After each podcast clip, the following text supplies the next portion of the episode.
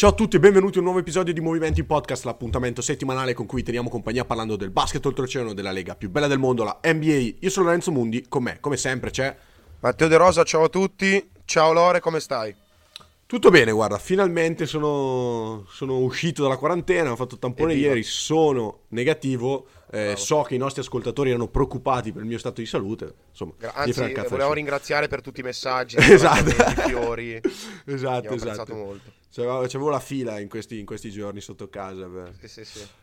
Immagino. Eh, allora, Matte, c'è, c'è un nesso con questa, con questa intro. Perché? Perché anche l'NBA, così come tutto il mondo, è sostanzialmente eh, colpita dal Covid.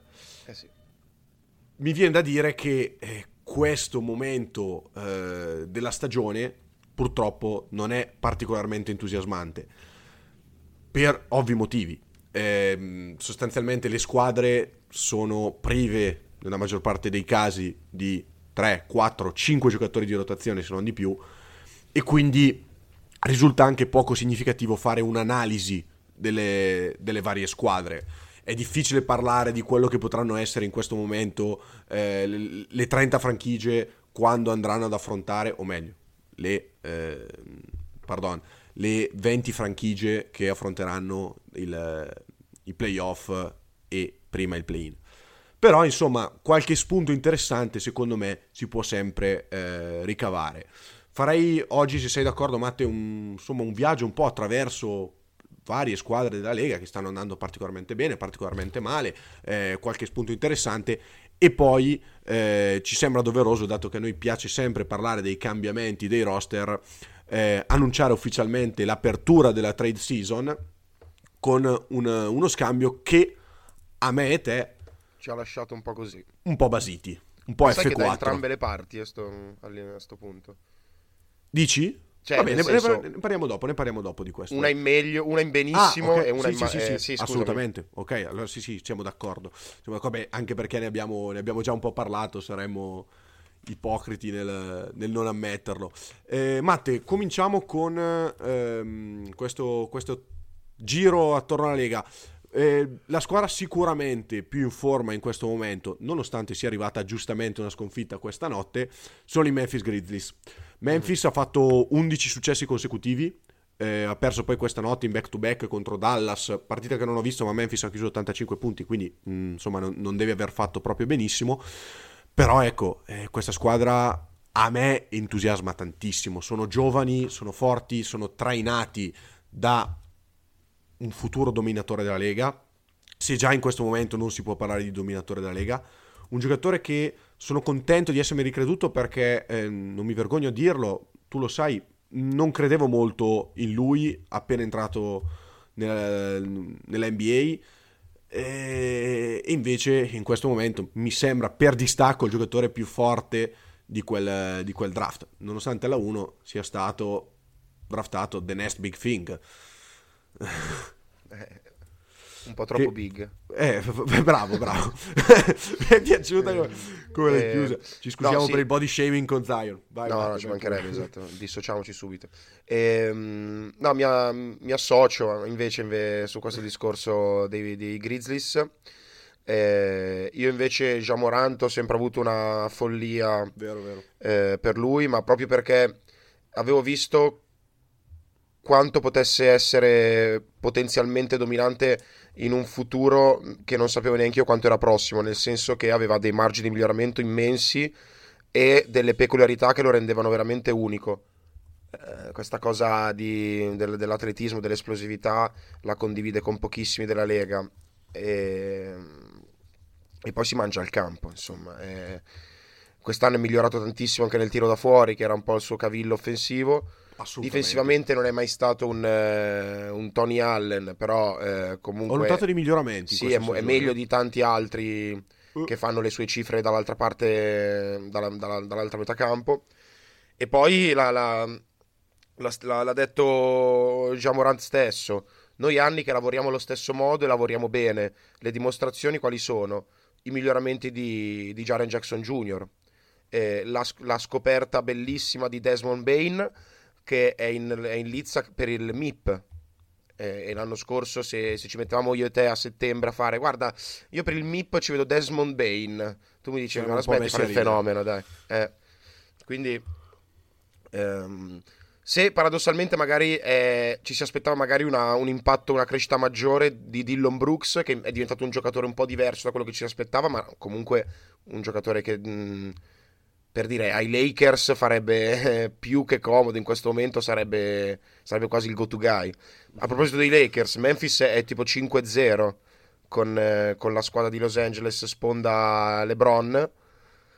E, no, Memphis, Loren, abbiamo parlato e riparlato quest'anno perché se non è la squadra che, che più ci ha sorpreso, perché io continuo a dire che non è scontato per niente che Phoenix stia facendo quello che stia facendo e che va ricordato sempre così come Utah, che ormai è anni che, che, che confermano quel tipo di record. Memphis si può definire la, forse la squadra più esaltante dell'anno, viste le, le, basi di partenza, e visto anche che noi, anche l'anno scorso mi ricordo che l'avevamo detto, come ci piaceva la cultura di Memphis che persisteva nell'andare a giocarsi il play-in, a, a, a rosicchiare l'ultima posizione in playoff, a provarci Eliminati i Warriors l'anno scorso, ricordiamo. Eliminati i Warriors l'anno scorso, e che erano Warriors diversi, bla bla bla, lo sappiamo, sì, sì, sì, però, vabbè, non, c'è, non, c'è, da specificarlo. Però ecco, questo è quello che parliamo di, di cultura vincente. Eh, io sarò sempre per 5 anni decimi e poi crescere così, poi magari, cioè, anzi, con tutte le squadre sane non credo che Memphis abbia possibilità di vincere un anello o, o neanche di arrivare alle finals, for, probabilmente però magari l'anno prossimo sì, tra due anni sì, cosa ne sai? Eh, io lo preferisco sempre al, al tanking eh, e, e al, allo smantellamento generale. Questa è la, è la, cultura che ci piace e che molte, molte altre squadre dovrebbero prendere, prendere spunto dopo anni e anni di delusioni.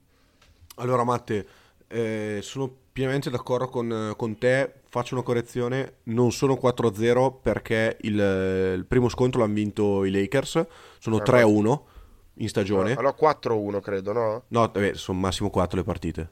Ah sì, 3-1, sì, 3-1, 3-1. Ehm, sì, 3-1. Eh, questo li porta in un'eventuale situazione di, di tiebreak. Il vantaggio direi che non, non, c'è rischio per come stanno andando i Lakers magari diciamo qualcosa anche sui Lakers no. dopo.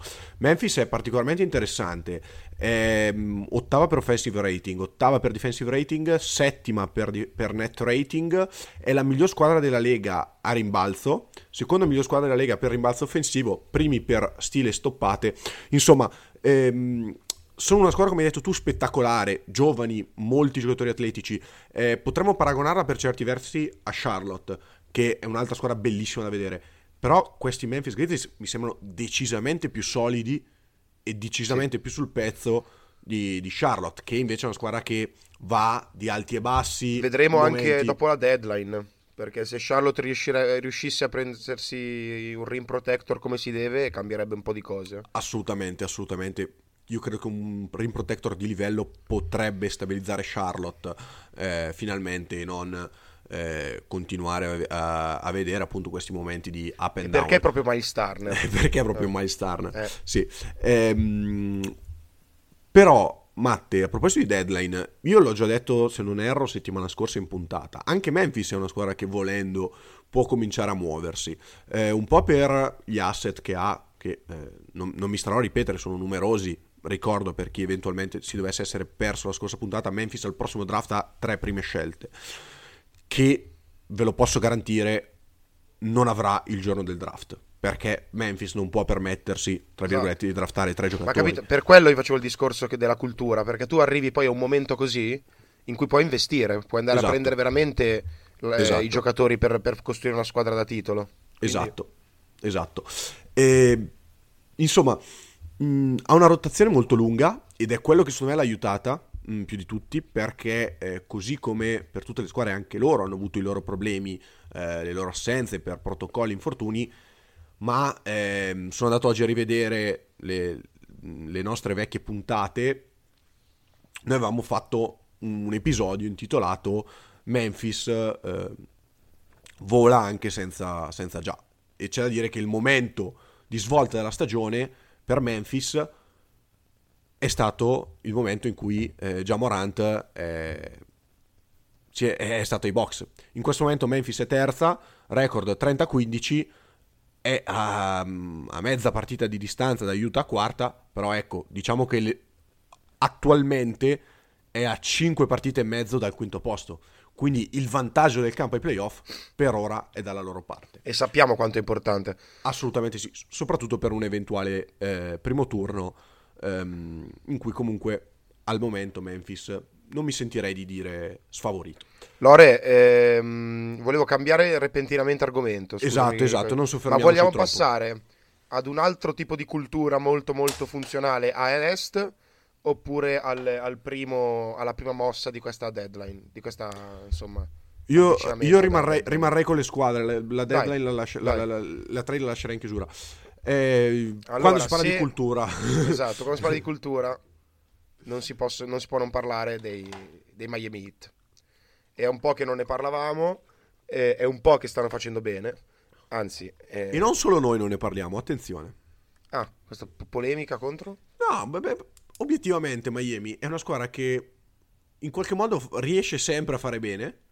E lo tutti lo danno per scontato, dici? E viene dato quasi per scontato, o meglio, a volte ci si sorprende del fatto che arrivi in fondo o che faccia bene o che sia lì. Cioè in questo mom- momento Miami è seconda a est, davanti sia a Brooklyn che a Milwaukee e mh, mm, il discorso che abbiamo fatto per Memphis vale anche per Miami, nel senso non è che Miami non ha avuto assenze, anzi forse Miami ha avuto più assenze di molte altre Ma squadre. Certo.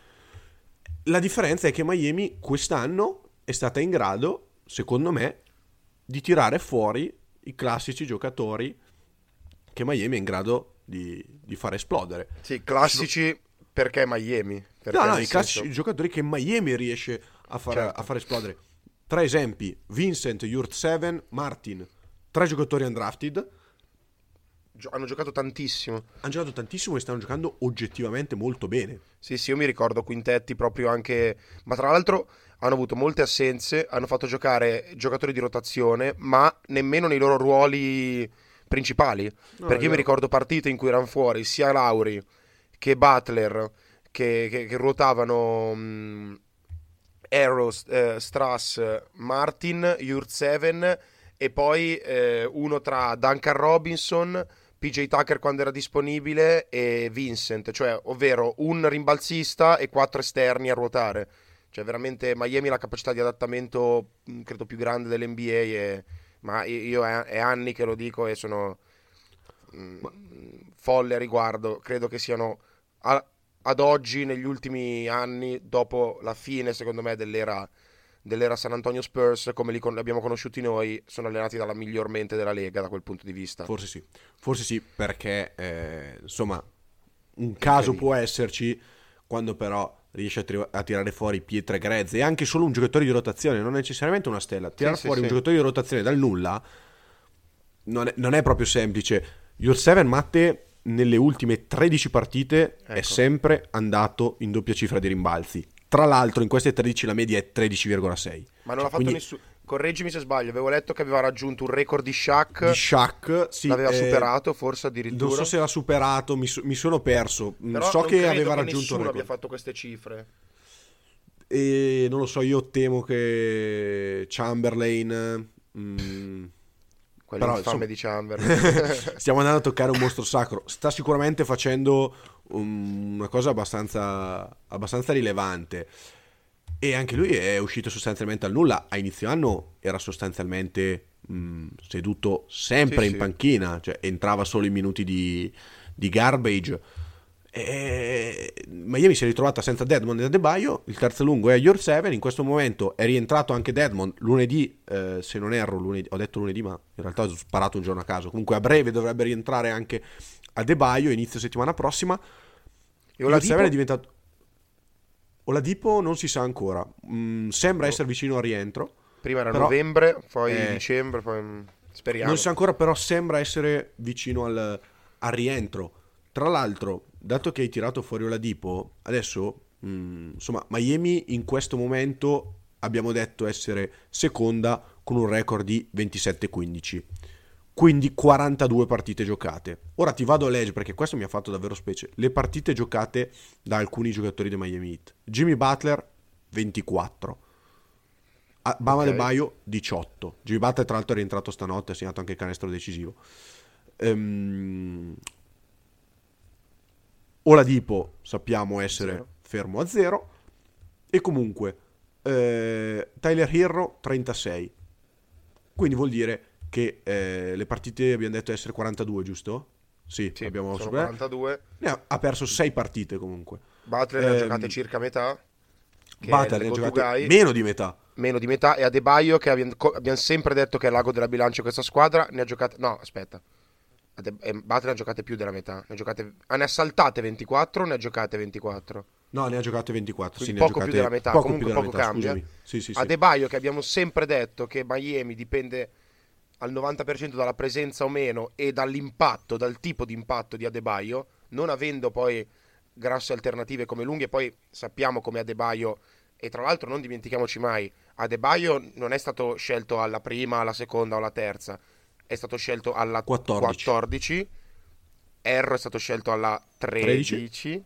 Sì, sì, sì. Cioè, ricordiamolo sempre che comunque le stelle di Miami sono giocatori che quando sono entrati nella Lega potevano benissimo fare eh, cioè, la fine di Q. E, io credo che in, alt- in, altre squadre avrebbero fatto la fine di. Molto di, probabilmente sì. Ma io sono ah, anche Markif Morris, tra l'altro, ah, tra, che vero, dall'infortunio di Jokic non si è più visto in campo, ha giocato solo 10 partite. E, e questa cosa lo tengono scuola... caldo per i finali di partita ai playoff, dicono esatto, un freddo. Esatto. esatto. Ehm, cioè, questa cosa secondo me è davvero, è davvero rilevante per una squadra che comunque eh, è riuscita a raccogliere quasi esclusivamente note eh, positive da una stagione che mh, non si prospettava così, così, radiosa quando sono subentrati i vari, i vari infortuni. Tra l'altro, Lore, vai, vai. aggiungo scusa al volo, non c'entra niente questo, ma per capire il momento storico che sta attraversando questa lega, il fratello di Markif Morris, Marcus, è di gran lunga il go-to guy dei Los Angeles Clippers in questo momento, per far capire comunque... È tanto. vero. È vero. No, eh, tra l'altro, ehm, insomma, mh, mm, stagione di Hierro, io ci tengo sempre a ricordarlo, Strepitoso. sempre più sesto uomo dell'anno. E anche quest'anno sono riuscito a, pro- a, portarmi a casa un premio almeno. Ecco, domani quindi Hierro si fa il crociato. Esatto, e... no, speriamo di no, cavolo. ecco, Matte, l'unica nota forse stonata di questi Miami Heat è Duncan Robinson sì. giocatore che era fondamentale, ha perso il posto in quintetto in favore di Max Truss. Eh, ecco, però, se noi andiamo a guardare ehm, la stagione di Duncan Robinson, questa recita ehm, 11,7 punti, 38% dal campo, 35 da 3, 81 ai liberi, 3 rimbalzi, un assist e mezzo, insomma, con un giocatore come Duncan Robinson sostanzialmente bisogna guardare la percentuale da 3 punti e i punti segnati. In calo ehm, entrambe queste statistiche rispetto ai due anni precedenti, in cui Duncan Robinson si è guadagnato il, il contratto attuale. Però se siamo un po' più attenti e andiamo a vedere il miglioramento di Duncan Robinson anche nell'arco di questa stagione e anche ehm, insomma dal momento in cui l'ha fatto uscire dalla panchina a ottobre Robinson ha iniziato con 10,5 punti e il 32% da 3 sì. su 6 partite. Le 15 partite di novembre ha fatto 11 punti, quindi leggero miglioramento per quanto riguarda i punti, e 33,1% da 3, 1% in più da 3. A dicembre 14 partite, 12,6 punti e 37,6% da 3, quindi 4 4,5% in più rispetto al mese precedente. Gennaio, campione molto limitato ovviamente, solo 4 partite, però siamo a 13,3 punti e 44,1% da 3. Quindi sostanzialmente in questo momento Duncan Robinson sta migliorando mese per mese. E il fatto, ribadisco, che Spolstra gli abbia tolto il posto in quintetto, secondo me è molto, è molto interessante, perché comunque è un giocatore che quest'estate tu hai pagato, tra l'altro anche fior fior di quattrini, e non è che gli hai tolto fiducia, gli hai semplicemente permesso di probabilmente sbloccarsi mentalmente per averlo più fresco eh, più avanti. Io adesso non so se ti ricordi, ne avevamo parlato secondo me in puntata. Ehm, Duncan Robinson aveva fatto una partita contro Cleveland, mm, una delle prime partite eccezionali di Duncan Robinson in cui aveva segnato, penso, 6, 7, 8 triple, mm, una ventina di punti, se non sbaglio 24, in cui uno degli assistenti allenatori di Cleveland aveva detto ma chi è questo qua? Quindi questo lo dico perché? Perché un giocatore come Duncan Robinson magari la prima stagione, con cui tra l'altro tirava il 44% da tre punti, la prima stagione effettiva che ha giocato, mm, non la primavera, l'anno da sophomore, sì, sì. ma nell'anno da rookie aveva giocato solamente 10 partite. In quella stagione lì, sostanzialmente, le attenzioni della difesa erano di un certo tipo, ok? Chi è Duncan Robinson? Se se lo chiede anche un addetto ai lavori. L'anno successivo Duncan Robinson è passato al 40% da tre punti, volume forse un pelino maggiore, adesso non dovrei riprendere i dati, comunque percentuale ancora alta, ma già era, era peggiorato. Eh, volume sì, un pelino maggiore, 8,5 triple tentava. E quindi già questo è sintomo di un'attenzione maggiore, cioè non è che è, per, è, peggiorato di 4 punti percentuali in una stagione, è che le difese gli riservano più attenzioni. Quest'anno, dopo un'altra ottima stagione, ovvero quella dell'anno scorso, e dopo che ha firmato un contratto salariale di un certo livello, ha necessariamente ulteriori attenzioni e quindi il fatto di spostare in panchina per me gli permette di riprendere fiducia e anche con mh, attenzioni eh, magari uguali a prima avere eh, la, la, la, mente un po' più libera. Non so se sei d'accordo con me su questo con- discorso un po' contorto, un po' lungo, ma che secondo me è abbastanza fondamentale da fare per capire sia l'intelligenza di Spolstra che il momento di Duncan Robinson. Sì, sì, sì, no, assolutamente. E poi abbiamo detto che è un giocatore spesso condizionato dalla, dalla sua natura, nel senso o tutto o niente. Vero. O sono in serata positiva e, e cambio così la partita o te la cambio in peggio. Sappiamo anche tutti i limiti che può avere ai playoff un giocatore come lui e quanto poi ne, ne hanno approfittato le, alt- le, squadre avversarie negli anni. Io continuo a dire che um, uno come Duncan Robinson è, un giocatore, è stato un giocatore fondamentale per Miami in questo momento c'è un Max Truss che sta facendo il percorso simile e guarda sarò molto, molto breve Lore non mi strapperai i capelli eh, che mi mettono in panni anche di un tifoso di Miami non mi strapperai i capelli se, se Duncan Robinson dovesse ah, lasciare la squadra eh, e magari magari Strass per dire fa la stessa cosa tra due anni cioè non, non so sì, sì. non l'ho mai ritenuto un giocatore così fondamentale da accettare anche tanti difetti, tante, tante serate no. Comunque, in un sistema che funziona, in un sistema solido come quello di quest'anno di Miami, che volendo ai playoff, se dovessero star tutti bene, può andare anche con Laurio, Ladipo, Butler, Tucker, Adebayo, difensivamente mostruoso. Robinson può essere l'arma in più lo fai giocare meno di quei 35 minuti delle, delle, delle, dei playoff scorsi e, sì, e diventa sì, sì. Un, un'arma in più incredibile. Sì, sì, sono assolutamente d'accordo. Miami, tra l'altro, dato che noi ci teniamo spesso a, a sottolineare, è 29esima per pace. Questo lo ricordiamo, aiuta tanto in chiave eh, post-season oltre ad essere terza per offensive rating e nona per defensive rating. Mm, sono d'accordo con quello che hai detto tu ora, il quintetto di Miami ideale potrebbe far davvero paura, anche se Oladipo non dovesse tornare mm, l'All Star, molto probabilmente non tornerà l'All Star che era indiana, se anche solo dovesse tornare un buono barra ottimo giocatore, Miami eh, ci guadagna tantissimo, se Oladipo invece non dovesse essere proprio schierabile, c'è comunque Hero che in questa stagione eh, insomma sta viaggiando a 20 punti di no, media. Esatto, esatto, proprio per quello. Ve- Perché anzi, quasi 21. difensivo come quello con Oladipo è, è mostruoso. Assolutamente. Ma sì. anche con Erro comunque... Puoi permetterti un giocatore eh. se gli altri quattro sono dei, miseria, difensori certo. mostruosi. Soprattutto in aiuto. Esatto, esatto, esatto. Eh, allora Matte, lascerei South Beach. Andiamo e... nella Big Apple. Andiamo nella Big Apple. Dai, andiamo alla Big Apple e parliamo un po' di... apposta più che altro, abbiamo ancora esatto. parlato. Eh, parliamo prima un pochino di Brooklyn, se sei d'accordo, e poi eh, ci buttiamo su New York. Allora, Brooklyn Matte quest'anno mh, mm, fa specie dirlo perché è 26-15, quindi sono terzi in questo momento, 63% di vittorie, va benissimo oserei dire. Però quando la vedo giocare non mi convince a pieno. Ne avevamo parlato forse anche di questo settimana scorsa. Del... È arrivata finalmente la prima vittoria contro una delle top squadre, delle top 8. È arrivata contro Chicago, una vittoria direi parecchio convincente. Sì, sì, molto. Chicago prima in questo momento, ricordiamolo. Esatto. Eh, 138 a 112, quindi una blowout win.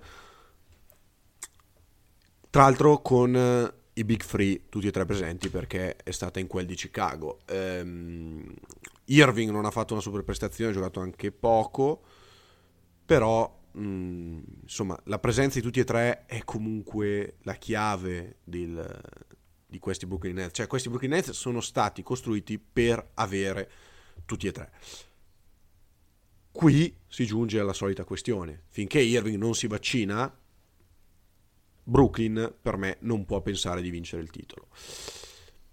Per chi se lo fosse chiesto, scordatevi la possibilità eh, di pagare le varie multe ehm, per far giocare Irving in casa, anche se sono una cifra irrisoria, ovviamente parlando di un giocatore multimilionario e di una squadra eh, insomma con un fatturato inimmaginabile l'NBA ha chiaramente detto che non vuole mettersi contro i eh, regolamenti locali e quindi non farà eh, questa cosa. La soluzione è Irving si deve vaccinare. Arden si è espresso in maniera ironica, ma non so neanche quanto. Lo vaccino, gli faccio io la, la dose di, di, vaccino.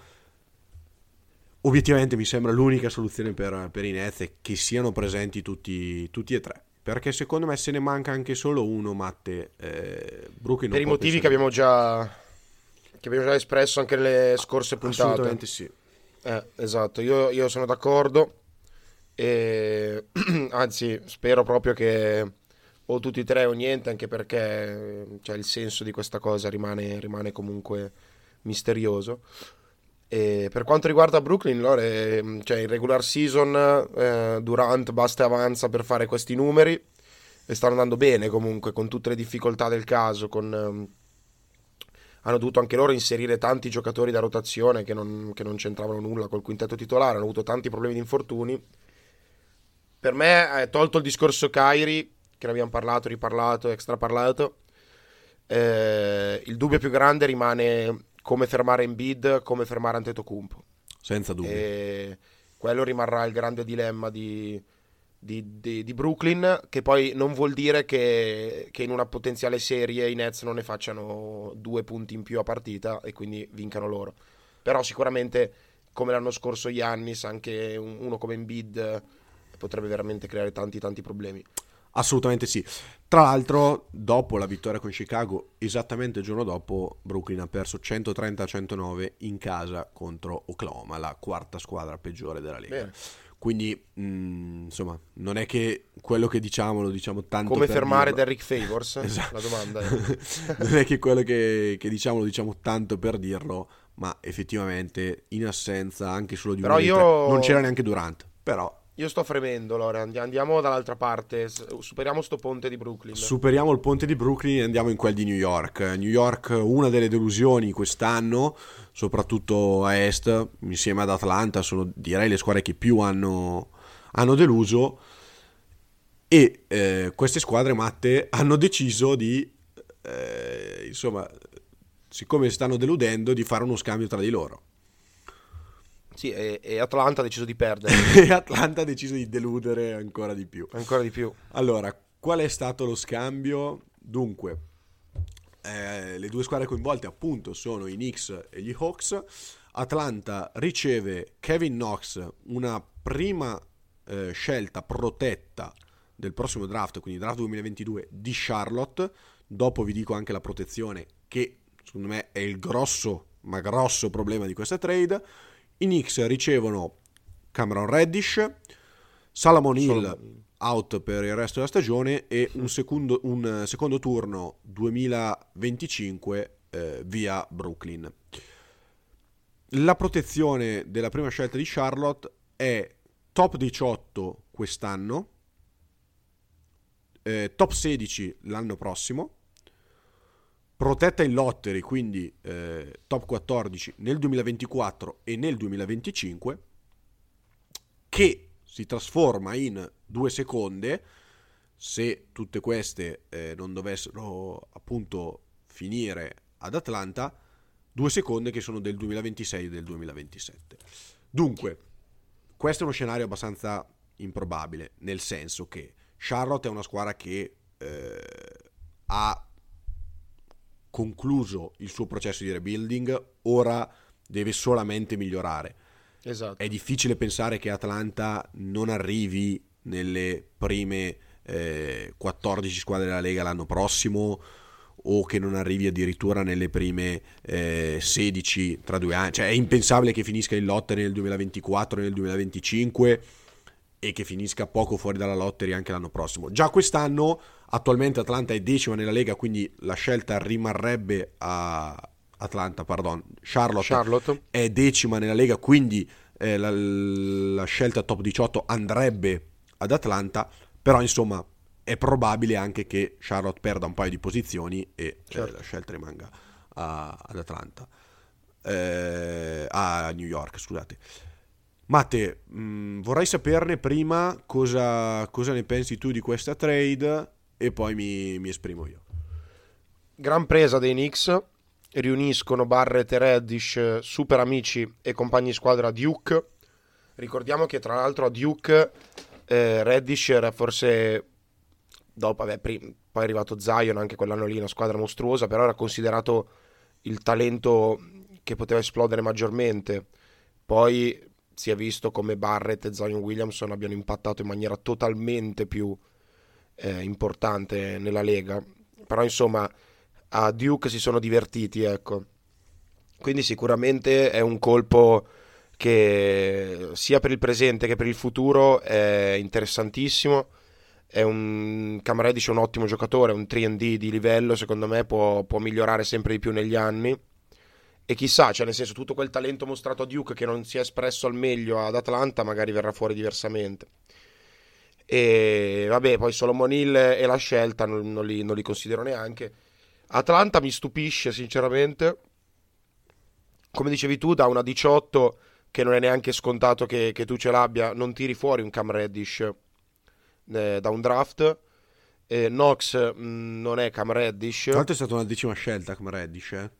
Sì, sì, sì. e, e certo. loro non avranno mai, ma questo cioè non in base al posizionamento di Charlotte, ma in base alle protezioni, non potranno mai avere una decima scelta, ma neanche una lottery Così. pick. Eh, quello che mi sento di dire è che probabilmente Atlanta voleva liberare uno slot per eh, magari semplicemente per la crescita di Hunter, che è tornato tra l'altro da poco, oppure perché sanno già di avere in pugno un, eh, un giocatore importante in, in quel ruolo. Certo è che se è anni che diciamo che ad Atlanta per migliorare, per fare lo step successivo, mancano difensori sul perimetro, Cam Reddish era l'unico difensore sul perimetro, insieme ad Hunter probabilmente. E New York si è presa un buon giocatore, ha dato via relativamente poco, ha, ha un difensore anche loro in più sul perimetro di livello, che male non fa, visto che anche loro non, non- pullano di, di- di grandi difensori. Quindi approvata per New York, ma bocciata la scelta di, di Atlanta, dal mio punto di vista. Sì, guarda, sono pressoché d'accordo con te. Credo che non ci sia ehm, nessuno sulla faccia del pianeta che mh, possa insomma, pensare che questa trade non l'abbia stravinta New York.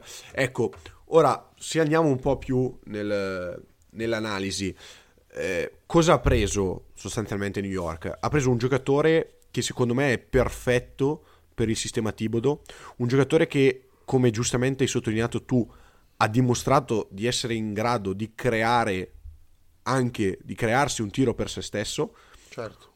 oltre al fatto di essere eh, forte anche off ball.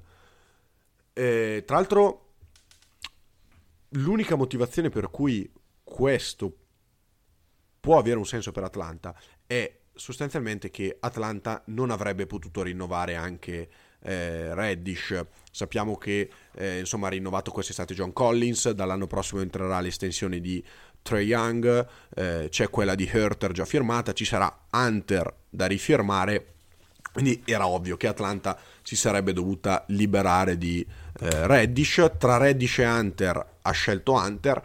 Io su questo ho qualche dubbio, non tanto per, le, per eh, quanto siano forti i due giocatori, perché forse Hunter è mm, un profilo più adatto per Atlanta, forse anche un giocatore più forte, quanto perché stiamo parlando comunque di Hunter, che sì, è rientrato come hai detto tu, ma è un giocatore che io vedo più spesso in borghese che è cambiato. Eh, esatto. un giocatore che è spesso e volentieri infortunato.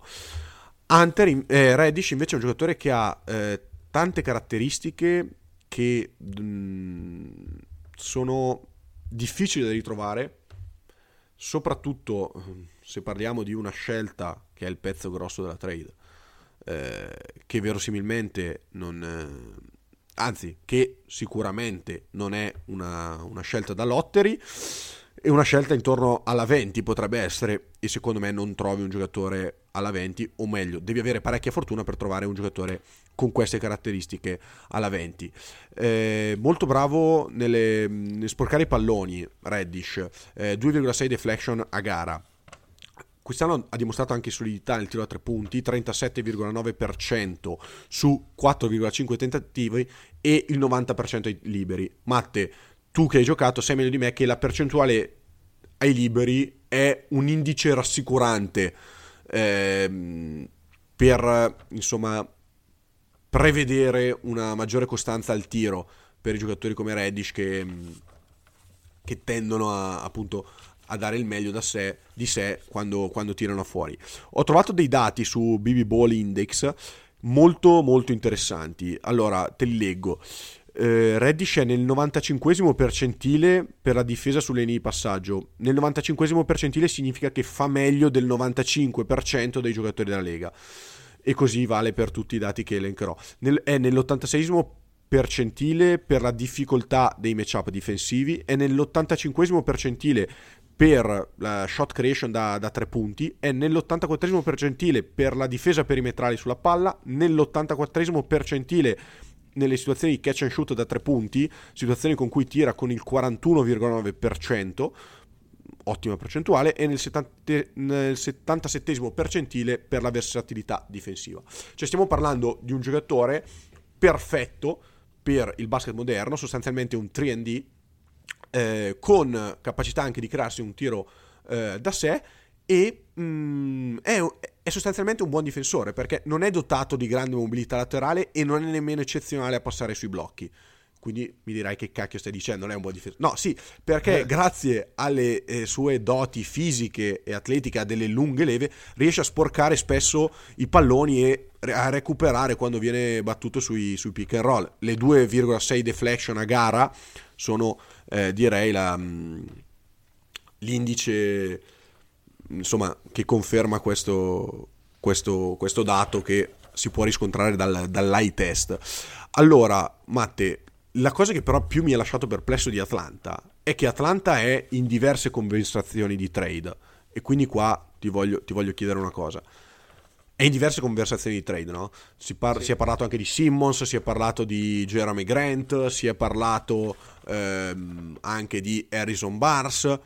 Ecco, però, se sei in queste situazioni, perché vai a dare via un giocatore come Reddish per eh, sostanzialmente una scelta molto protetta e ehm, cioè, ti ritrovi secondo me senza una pedina fondamentale che avresti potuto usare in uno scambio per sostanzialmente il nulla. Nulla, vero. cioè è stato Verissimo. letteralmente svenduto. Io voglio aspettare la deadline per, per, poter parlare di questa cosa. Certo è che sicuramente non hanno ottenuto il massimo di quello che potevano ottenere da Reddish. Eh, ok, però Matte, scusa un attimo. Cioè, secondo te, tu squadra che vai a trattare con Atlanta, che sicuramente si muoverà ancora, perché se no penso che... Eh, eh mi sfugge il nome del GM degli Atlanta Hawks in questo momento. Ehm, porca loca. Eh, vabbè. Ehm, adesso mi, mi, viene in mente. sostanzialmente tu vai a dare via un eh, Schlenk. Tu vai a dare via Cameron Reddish, che è stata una decima scelta due anni fa, che ha ancora un anno di contratto oltre a quello attuale. Cioè, quindi non c'era. È vero, quest'estate sarebbe potuto. Ehm, cioè, gli, gli sarebbe potuto essere rinnovato il contratto, ma al termine del, non di questa stagione, della prossima, comunque sarà restricted free agent. Quindi chi ha il giocatore ha in mano la decisione sul futuro del giocatore. Assolutamente. Non c'era assolutamente. La, la, necessità, la fretta di vendere il giocatore. Non è un giocatore che tra tre mesi ti va a restricted free agent e dici provo a portare a casa il meglio. È un giocatore che tra due stati sarà restricted free agent. Quindi verosimilmente è un giocatore che perderai tra 3-4 anni sicuramente, ok? Cioè, è questa la cosa che mi è sembrata davvero assurda e scellerata nella mossa di Atlanta Hawks. Oltre al fatto che sei in diverse trade conversation, devi migliorare la squadra perché stai andando malissimo. Atlanta è tre, eh, no, dodicesima a est, cioè sta facendo malissimo la squadra che l'anno scorso è arrivata alle finali di conference. E vai a dare via una pedina fondamentale in uno scambio per una scelta protetta. E qua che ti voglio chiedere, secondo te, squadra che va a trattare con Atlanta preferisci avere la scelta con le protezioni che ti ho detto io di Charlotte piuttosto a Cameron Reddish? Per me no. Non credo, non credo proprio. E, e infatti rimane tanta perplessità su questa, su questa mossa. Lore, visto che siamo andati lunghi, sì. come, al solito, come al solito, io ti chiedo una cosa e poi magari andiamo verso la chiusura. Hai già votato per lo Stargame?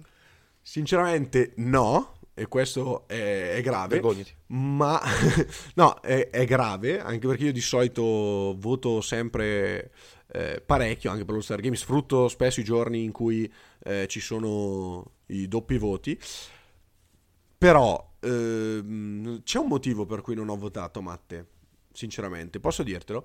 Vai. È che ho 9 giocatori su 10 sì. cui so- per cui sono deciso. Mi manca il decimo giocatore.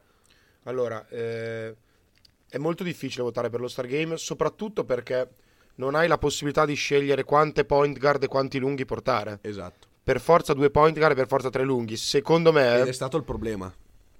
È, è stato il problema perché a, est, a ovest, scusami, ci sta da Dio tre point guard e due lunghi. E per me Considera- il problema per me è stato proprio il terzo lungo a, o- a ovest. Eh, Io esatto, non so io ho avuto amici che hanno messo Anthony Davis. Io Lore, allora, quella più congeniale era Wiggins, probabilmente. Io per... Però io per- mi rifiuto di vedere Wiggins titolare allo Star Game. Sono contenti, Eh, no, è tornato ad essere un, un giocatore, però è sostanzialmente un ottimo giocatore di rotazione. Allora, quello che volevo fare io era Curry Morant, Booker, James, Jokic, con eh, o Booker o Chris Paul, o insomma. Booker o Chris Paul. O, o Mitchell al massimo. ecco. Tra l'altro io ho escluso sia Booker che Chris Paul. eh, nel, nel- esatto, cioè, eh, tra i due, Morant. Alla fine, Morant, a ovest sono andato di Curry Morant, James Jokic, Anch'io. e io, vergognandomi un po', ho messo Bogdanovic. Come bo- eh, perché Bojan Bogdanovic, ci sta, ci cioè, sta. eh, certo, perché aiuta se lo merita di Ci essere sta. presentata. Sicuramente se lo merita più di Anthony Davis. Di Vabbè, senza dubbio. Dall'altra A parte est? vado di De Rozan Lamelo, Eh? solo per il record non, non Trey Young. Eh, io, io ho messo deciso. tre lo stesso. E, mm, sei un giocatore che apprezzo particolarmente, però ci sta benissimo la mela. Durant Yannis Sì? e poi ho voluto mettere Jimmy Butler per, più o meno per lo stesso discorso di Bogdanovic. Ci sta, ci sta. Io ho messo Embiid. Mm, sulle, Sì, tre sì, ali, eh, sulle tre ali a est ho pochi dubbi, nel senso sono abbastanza certo che il quintetto sarà durante Giannis Embiid. Nonostante questo, eh, hai fatto molto bene a, a votare Jimmy Butler perché sai che è un giocatore che io apprezzo particolarmente e che comunque merita un posto allo Star Game. Temo non in quintetto. No, no. Sulle guardie, De Rosan direi che non ci sono dubbi. La seconda, secondo me, è una bella lotta. Io ho messo tre o ma Lamelo per gusto o personale. O mm, in questo momento mi viene in mente magari... Non so, proprio, forse la me lo trae, secondo me. È la sì, vera, sì, in realtà si tra di loro. è la vera, sì, sì. la vera lotta. Adesso, Comunque ci tenevo a farti questa domanda soprattutto per fare questa polemica, ovvero fateci decidere anche il, ma la sì, fisionomia ma- della- in un della NBA squadra. senza ruoli. Ma sì. infatti, Cioè, ma- ma, soprattutto- ma perché? cioè, questa ma poi necessità- Jokic e Anthony Davis non si può vedere insieme, dai, non giocherebbero mai Beh, insieme. guarda che secondo me c'è una grossa possibilità che in quintetto parta Carl Anthony Towns. Quindi sì, una roba brutta. Sì, sì, tra- avere, eh, sono curioso di vedere poi perché vai, vai- poi non sarà est contro ovest ovviamente ma sono curioso di vedere come andranno poi a chi, chi si giocherà eh, con eh, chi giocherà con due lunghi in campo. Eh. Esatto. E io aggiungo, Lore, poi se non hai niente da aggiungere andiamo in chiusura. È stata una settimana di grande basket eh, europeo. Eh, Milano-Barcellona è stato un, uno spettacolo fantastico, ma soprattutto Barcellona-Efes. Se non avete visto, andate a recuperarvi la partita, è stata di un'intensità incredibile. Il Barcellona si è preso una piccola rivincita nonostante le assenze. Ha battuto l'Efes campione in carica. I won Ataman, the cup. I won the cup. Ataman, esatto ha avuto una brillante idea, bellissimo, è stato espulso eh, a, um, più o meno a metà partita e uscendo, prendendosi gli insulti di credo ogni tifoso del Barcellona, ha alzato le mani al cielo urlando I'm the champ, I won the cup, I'm the champ, I won the cup. Eh, e poi ovviamente Sarunas Jasikevicius, Jasikevicius non, non, non si è trattenuto molto, contenuto nell'esultanza a fine partita, quindi credo che gli abbia restituito un po' mh, in, senza volerlo far vedere troppo questa, questa provocazione. E, mh, mi sento di dire Alexis Sanchez, io così per tutti. Poi eh, potevi anche risparmiartelo questo, quindi credo che unisca... Chiudi la puntata, per favore. Mi sentivo di dirlo, no, sinceramente, mm, momento di sport da ricordare. E allora io, se, se, non posso parlare, credevo che la prima ora fosse NBA, la seconda ora fosse la Supercoppa di calcio, invece no. Continui, ma non ci interessa. No. Va bene, perfetto. Allora io ti ringrazio Lore, eh, sono contentissimo sei uscito dal periodo di positività, eh, spero che possa capitare anche a tanti che so che sono positivi al momento in questo periodaccio.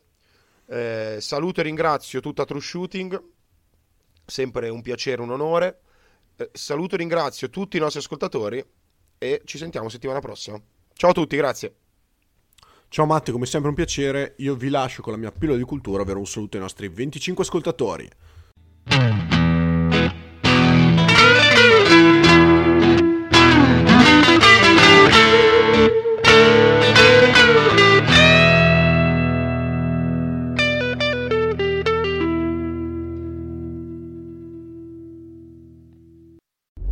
Do you know somebody who won't wear their seatbelt? That alarm starts dinging, but they just ignore it? Well, next time, add some of your own dinging. Start going ding, ding, ding, ding, and don't stop. Ding, ding, ding, ding, ding, ding, ding. Yeah, keep going till they click that seatbelt. Because if saving their life won't make them buckle up, maybe that annoying dinging will. Learn more at buckleupva.com. Buckle up. Every trip, every time. A message from the Virginia DMV. At churches, we put it all on the table for less. Get 10 piece legs and thighs, two large size, five honey butter biscuits, and five jalapeno peppers starting at just 20 bucks. Church's Texas Chicken. Welcome to the great state of flavor. Offer valid at participating locations.